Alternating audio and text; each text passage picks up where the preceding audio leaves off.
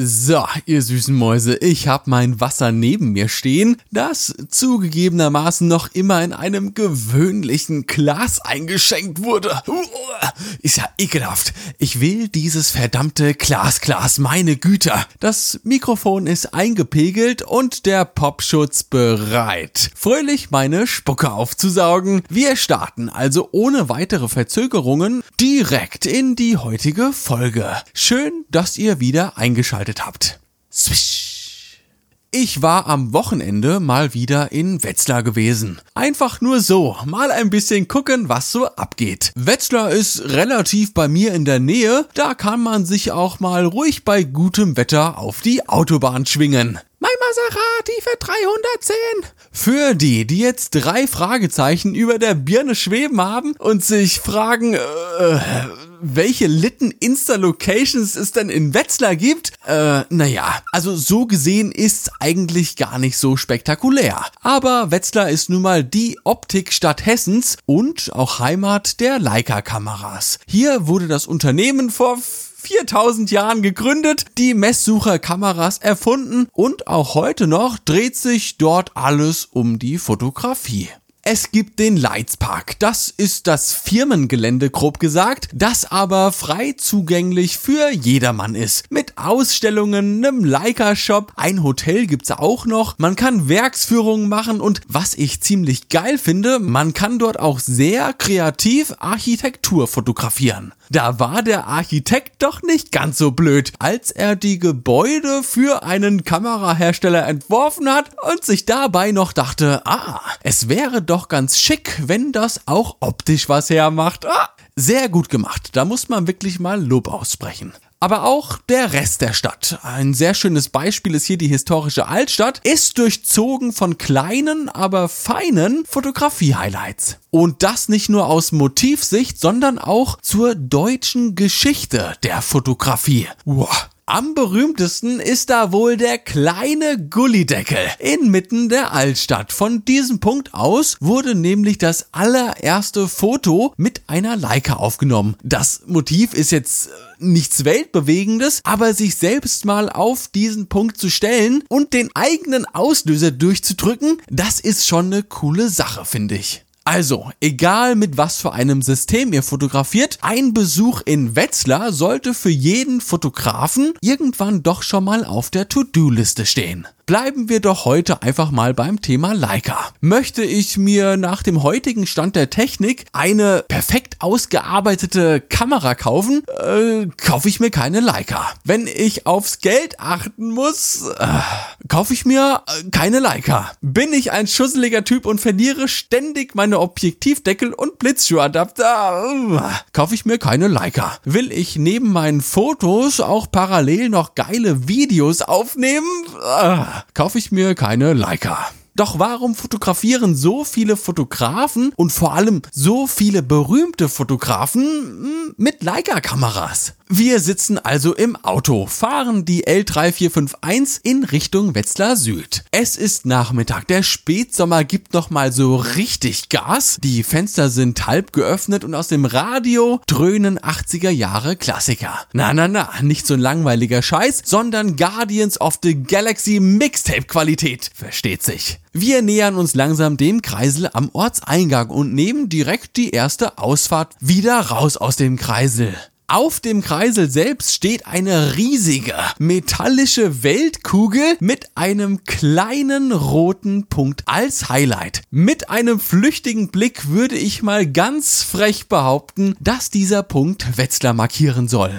Rechts von uns fahren wir an einem grauen, sehr minimalistisch designten Hotel vorbei, während auf der linken Seite die nach der Form von Objektiven interpretierte Hauptzentrale Leicas ist. Auch hier wieder ganz markant das rote Logo des Unternehmens auf schlichter grauer Fassade.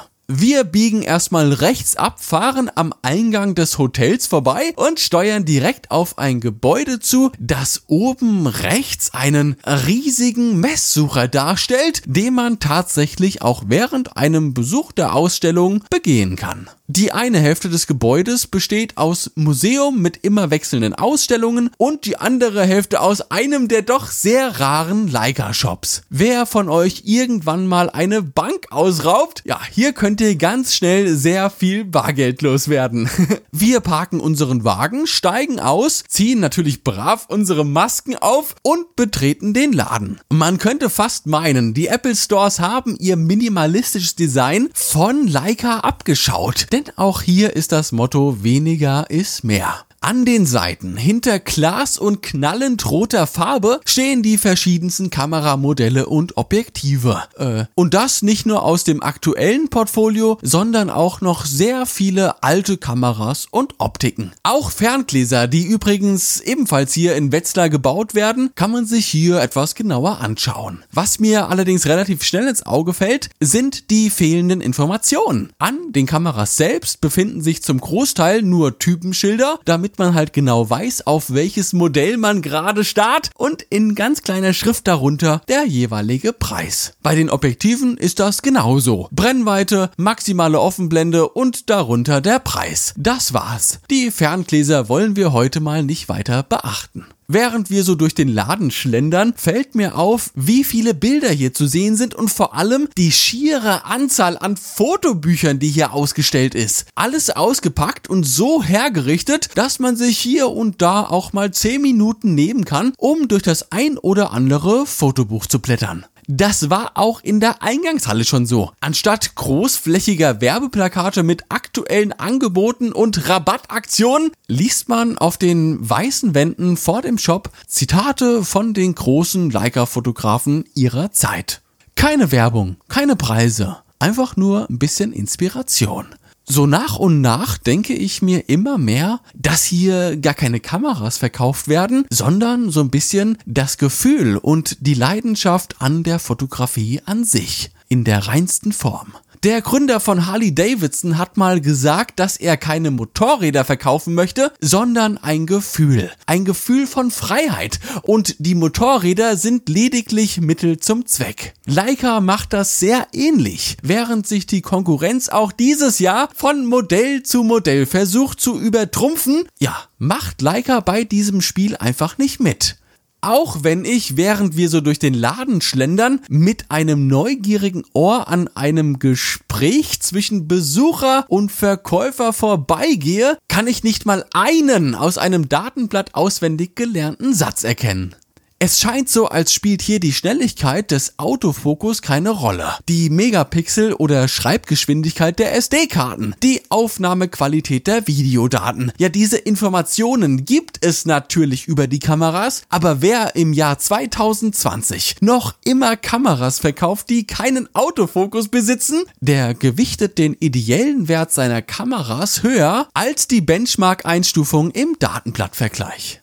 Und hier hat Leica etwas geschafft, das sonst so noch keinem Hersteller gelungen ist. Selbst wenn diese oft so tun, als kommt es nur auf das Gefühl beim Fotografieren an. So wirklich glaubt man den Worten der aktuellen Marketingkampagne halt doch nicht. Ich persönlich habe noch nie einen Leica Werbespot gesehen. Ich weiß aus eigener Erfahrung, wie brutal teuer diese Kameras sind und trotzdem bin ich irgendwie vom Herzen überzeugt, dass Leica den Wert der Fotografie anders definiert, als die restlichen Hersteller das tun. Letztes Jahr im April habe ich mir eine Q2 gekauft. Tatsächlich auch eine technisch gesehen sehr gute Kamera, aber mit dem großen Kompromiss, dass man das Objektiv nicht wechseln kann. Also wenn man es ganz genau nehmen würde, ist die Q2 nichts anderes als eine sehr teure Kompaktkamera. Denn das ist sie tatsächlich von ihrer Klassifizierung her. Ich möchte heute auch gar nicht so sehr auf die Bilder eingehen, die ich seitdem mit dieser Kamera fotografiert habe, wie deren Abbildungsleistung und Qualität ist, wie sich das Rauschverhalten bei hohen ISO-Werten bemerkbar macht oder wie lange der Akku durchhält.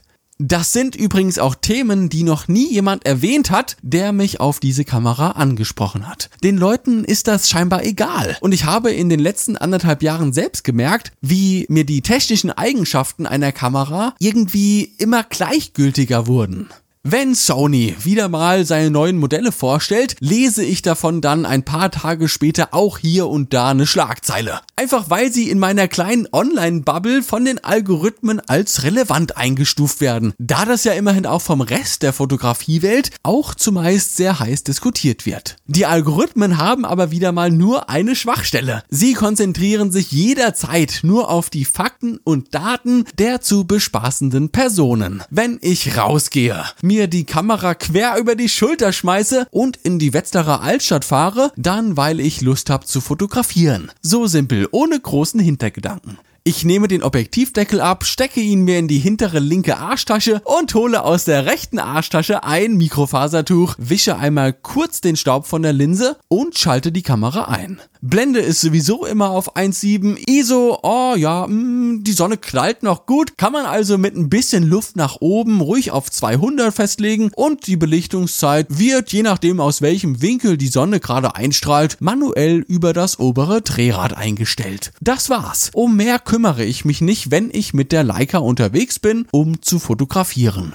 Und das ist mein Tipp an alle, die manchmal von sich übertrumpfenden Kameraherstellern, von Datenblättern und Benchmark-Tests, die rein gar nichts mit dem Fotografieren im echten Leben zu tun haben, zu Recht überfordert sind. Hersteller bringen keine neuen Modelle raus, weil sie damit in erster Linie unsere Fotografie verbessern wollen, sondern weil sie ah, damit Geld verdienen möchten. Es kann in keinem gewinnorientierten Unternehmen niemals das Ziel sein, dass ein Kunde ein Produkt erwirbt und dann damit zehn Jahre lang fröhlich und zufrieden seinem Hobby nachgeht, ohne auch nur einen weiteren Cent auszugeben. Da geht es Leica übrigens nicht anders. Da müssen wir uns überhaupt nichts vormachen. Aber man darf auch nicht vergessen, dass im Preis der Kameras dieser etwas höhere Zyklus auch schon mit eingerechnet ist. Deshalb bringt Leica ja auch regelmäßig neue Modelle auf den Markt. Sie würden niemals versuchen, einem Fotografen, der überglücklich mit seiner M9 ist, auf Teufel komm raus eine M10R zu verkaufen. Ganz im Gegenteil, man bringt lieber im Jahr 2020 noch ein Fotobuch raus von einem Fotografen, der alles mit der M9 fotografiert hat. Einfach nur, um der Kamera ihren verdienten Wert zuzusprechen. Nehmt öfter die Kamera in die Hand. Egal von welcher Marke sie ist, führt langsam aber sexy den Sucher zum Auge und konzentriert euch einfach mal aufs Fotografieren.